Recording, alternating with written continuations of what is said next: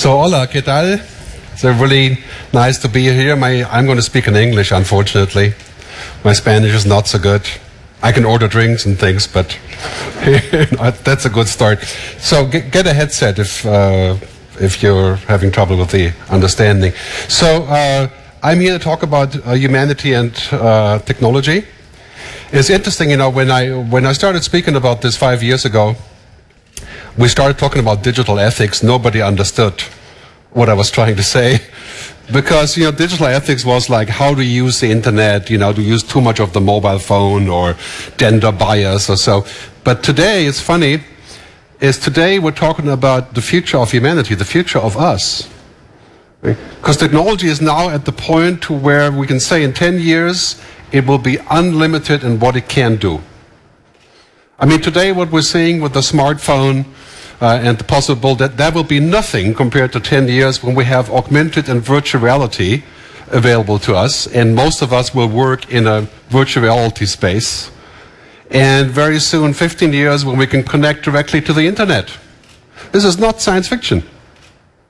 I mean, 10 years ago, you thought about science fiction being WhatsApp you know, free phone calls, and that was science fiction. Uh, I mean, it's mind-boggling. The things that we're seeing around us, this is the main topic. Humanity and technology are converging. In technical terms. In spiritual terms, yeah, that's a different debate. Uh, I'm not religious, but this is an interesting topic, you know, when you think about who are humans and what are machines. What's the difference? I mean, clearly, you can see this is already our second brain, our external brain. This is where we keep things. It's not too far-fetched that you can say in 10 years, this is our brain. And we cannot get up in the morning without connecting to the brain. That would be a very sad moment. Because you know, when you think about really what's happening here in our world is that it's going to change more in the next 20 years than the previous 300 years.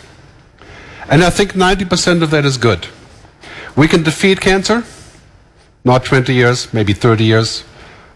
We have unlimited food, unlimited energy, cheap healthcare, global common. I mean, that's amazing. That's like nirvana. I mean, today, Richard Branson has invested last year in a company that makes artificial meat in the lab. It's, it's actually real meat, but it's grown in the lab. And right now, it's 2,000 euros a pound. But if this works, we can feed everyone. I mean, if we distribute you know, if the price comes down to 10 cents. But these are all the trends. Virtual reality, big data, artificial intelligence. It's enough to make your head spin. Every day there's a new innovation. Every day there's somebody else launching a new thing that is the next big technology. And here's the bottom line. It could be heaven or it could be hell. But the technology doesn't care what it is. And technology is machines. Uh, it's just about efficiency making things work.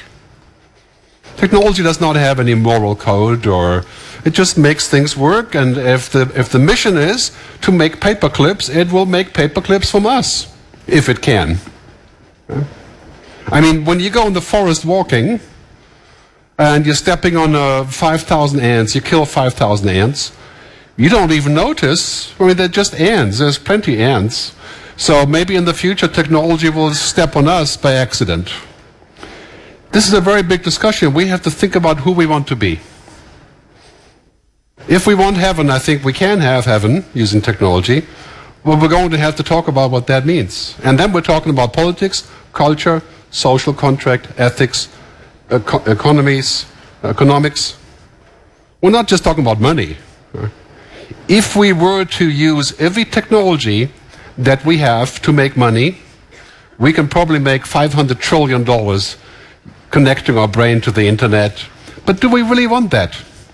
Do we want to live in a world where longevity is a standard, so we get to live to be 120, and some people get to live forever using technology? How far away is that? 50 years? But imagine if living to be 120 is the new normal, if you have money. That strikes me as a prime reason for terrorism. you know, it's like, yeah, all the rich people can live to be 120 and we just die with 60 because we don't have the same means. It could be heaven, right? We could become as God. sorry if you are religious, superhuman. Or it could be hell in a world where everything is connected to a giant algorithm. Your insurance, your healthcare, your media, your content. I mean, look at what happened to social media. This is social media. Media has become perverted to be an algorithm. Why do you think in the last 10 years we had this huge wave towards right wing thinking in Europe? And the polarization of me. I mean, why do we have this? The answer is probably social media. And before all of that, we thought, okay, it's a great tool. I love social media. But we're going to have to go a little bit further than just making it available. I mean, clearly, this topic, we can't go backwards on technology. If we're going to invent how to fight diabetes, Alzheimer's, or cancer using technology, if we can only save one person, that's enough of an argument. We have to do that. But if we invent these technologies, we also have to make sure they are both safe, equally distributed, available to everyone, and also there's an ethical purpose of what it's supposed to be doing. Because the same technology that can fight cancer can build a super soldier. And God knows we don't want super soldiers. We don't want any soldiers, but we don't want super soldiers. I mean, this is this uh, technology has no ethics.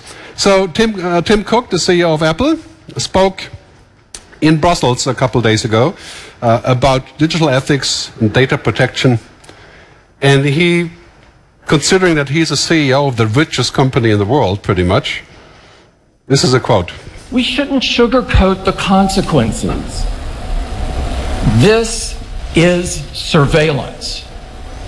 And these stockpiles of personal data serve only to enrich the companies that collect them. Uh, what companies is he talking about? Of course, not his own, really. But you know, it's interesting. Apple doesn't really do that very much. But what we have today in media and communications, to a large degree, is surveillance. Uh, in many ways, it's also the opposite. It's freedom, right? But, but look at Turkey. The same technology that was used for Turkish people to ex express themselves is now being used to put them in jail. So technology has both angles. You know, this is obviously a big discussion at Telefonica, where we are right now. And by the way, thanks for Telefonica Foundation and the Forward to Cultura for inviting me the idea of you know the new digital bill of rights, a new social contract. SAP has an AI ethics proposal. This is a software company. Talks about AI ethics. It's a huge topic. People talking about new laws that we need. And the biggest thing is that we should not let technology firms decide what our future is.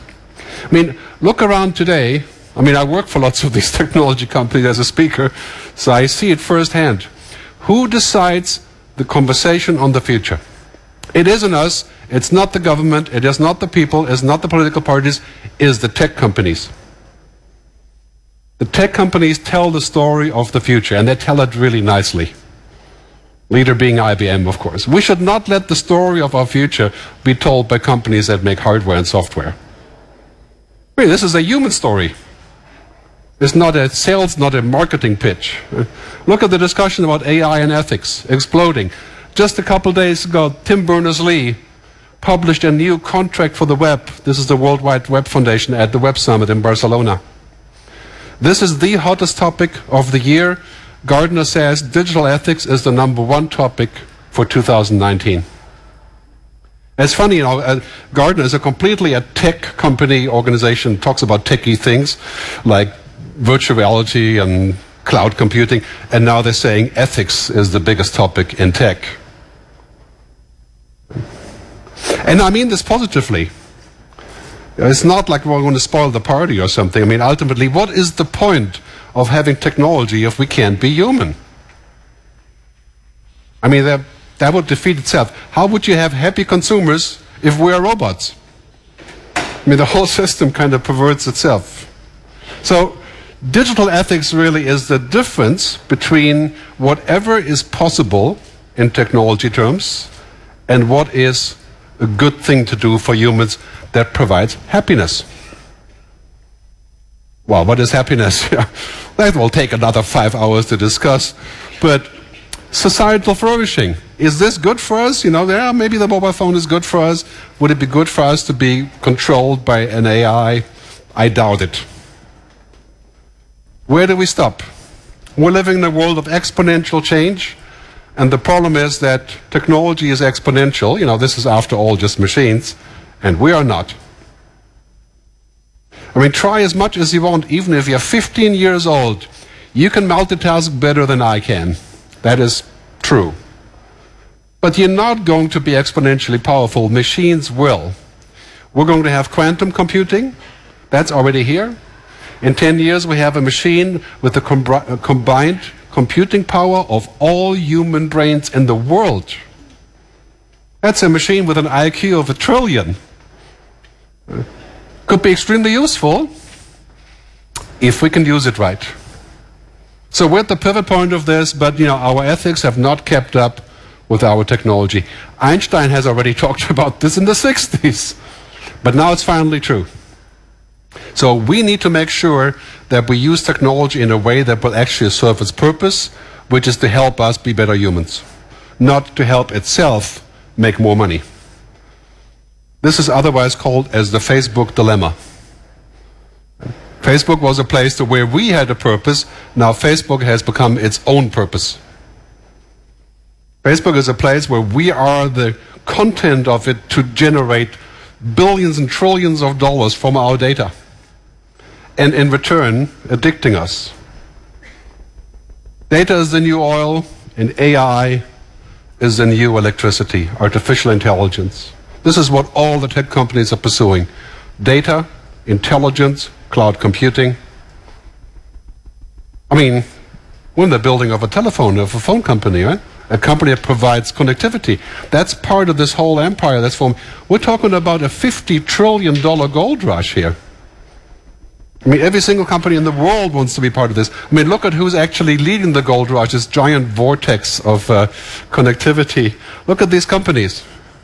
Top four companies on this list they have grown tremendously. They have more money than the GDP of France.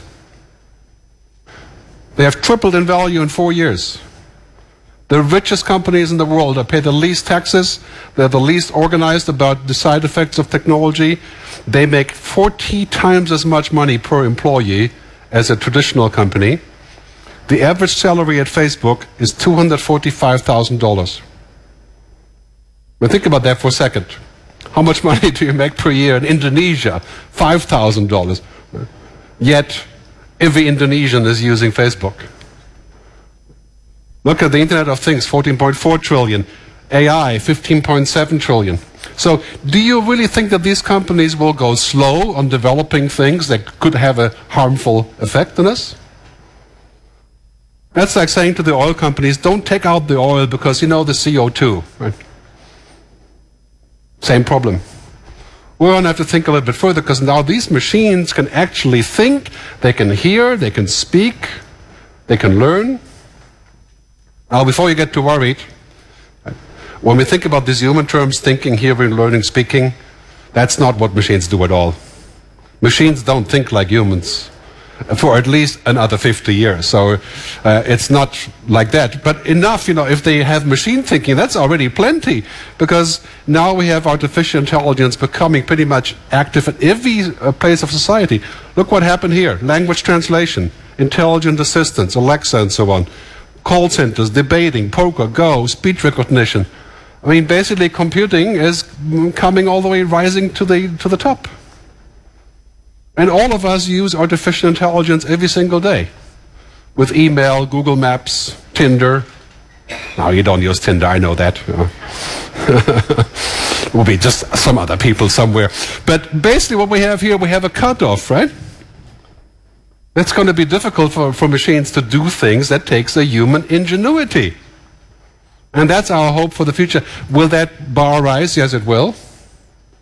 How far will it rise? I don't know, but here's the biggest problem. We don't want a machine that has what's called AGI, artificial general intelligence. That's what we have. We're generally intelligent. We don't want a machine to have this. A machine with an IQ of a trillion and general intelligence would be the end of human civilization. Not by, not by purpose, just by accident, like stepping on an ant, petting a horse. And we'd be the horses of the digital age. So intelligent assistants, AI, that's fine. But an arms race on smart machines, very bad idea. And you know, we we already there. I mean, Putin already says that that's what he wants.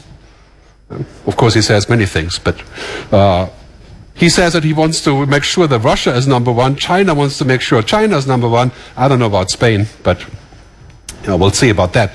But basically, I mean, this is a huge conversation because we're, we're going to what's called an intelligence explosion.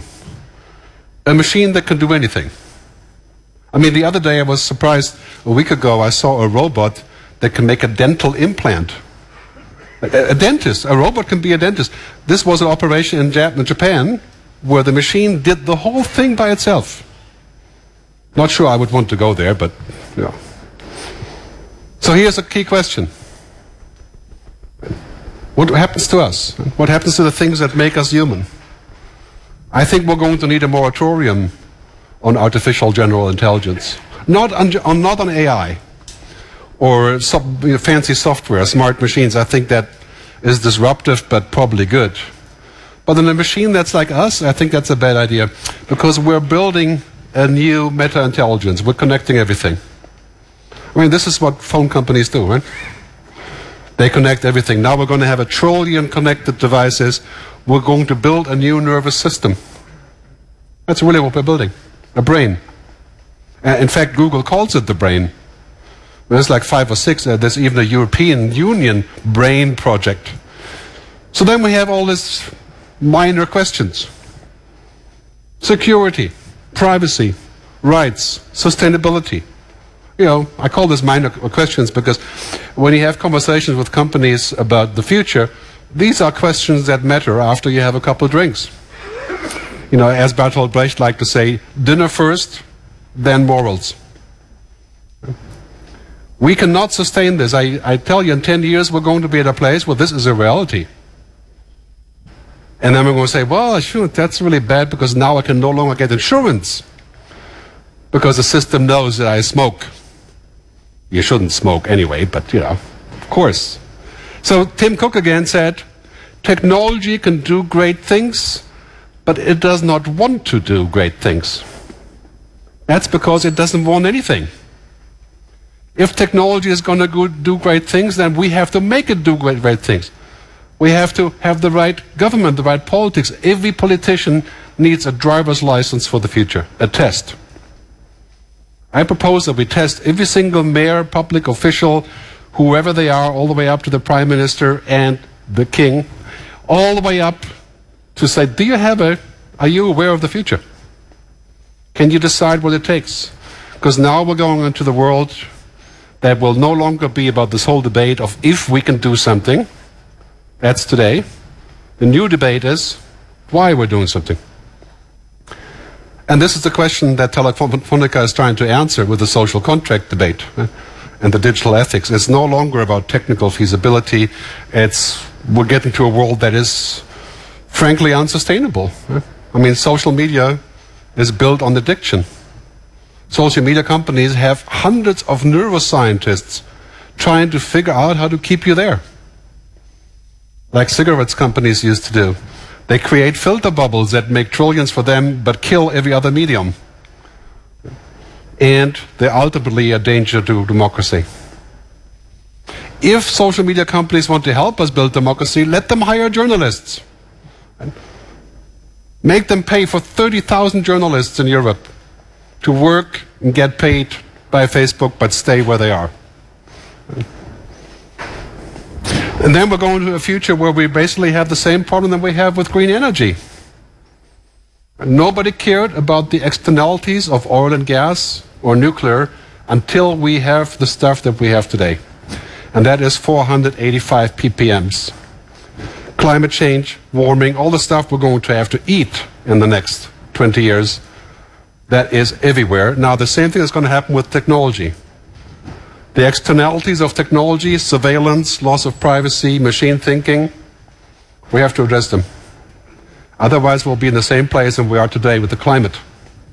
in 10 years, we're going to sit back and say, we have like, you know, whatever, 1,000 ppm, so to speak, of digital pollution.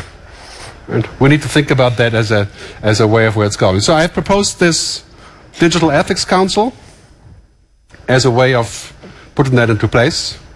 An organization of 50, maybe 60 people around the world who get paid very nicely to do the job of thinking about what we actually want. You would be surprised how much we agree what we want. Even between China, Russia, India, US, and Europe. There's quite a bit of agreement of what we want to be. Primarily that most of us, 99% of us, want to be human. There is a 1% that wants to be more than human. And we'll find that out in Burgos tomorrow, right? So I'm going to wrap up by saying basically, as our lives move into the cloud, this is the key question. How do we put the human back inside? And as the next speaker will tell you, this involves silence, boredom, mystery, secrets, things that make us we have to protect them. We have to create an EPA for humanity, a protection agency for humanity. Because as much as I love technology and the money that comes with it, obviously everybody loves that, the convenience, what does it do? If we, if we can't be human, what's the point? And it does not actually, you know, the biggest danger today is, is not that we're going to be killed by robots. That is a danger in 50 years. The biggest danger is this we become too much like them. We get lazy, we stop thinking, we leave the work to them.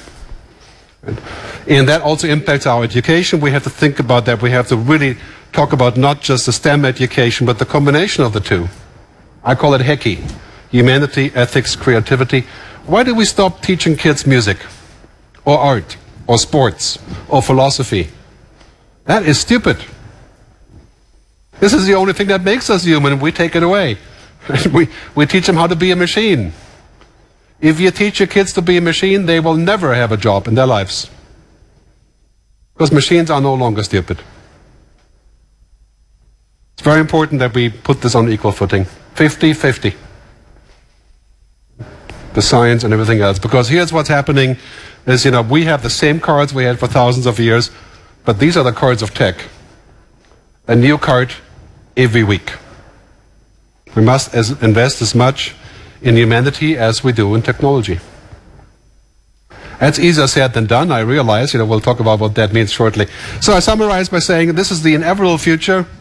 Basically, technology is absolutely everywhere.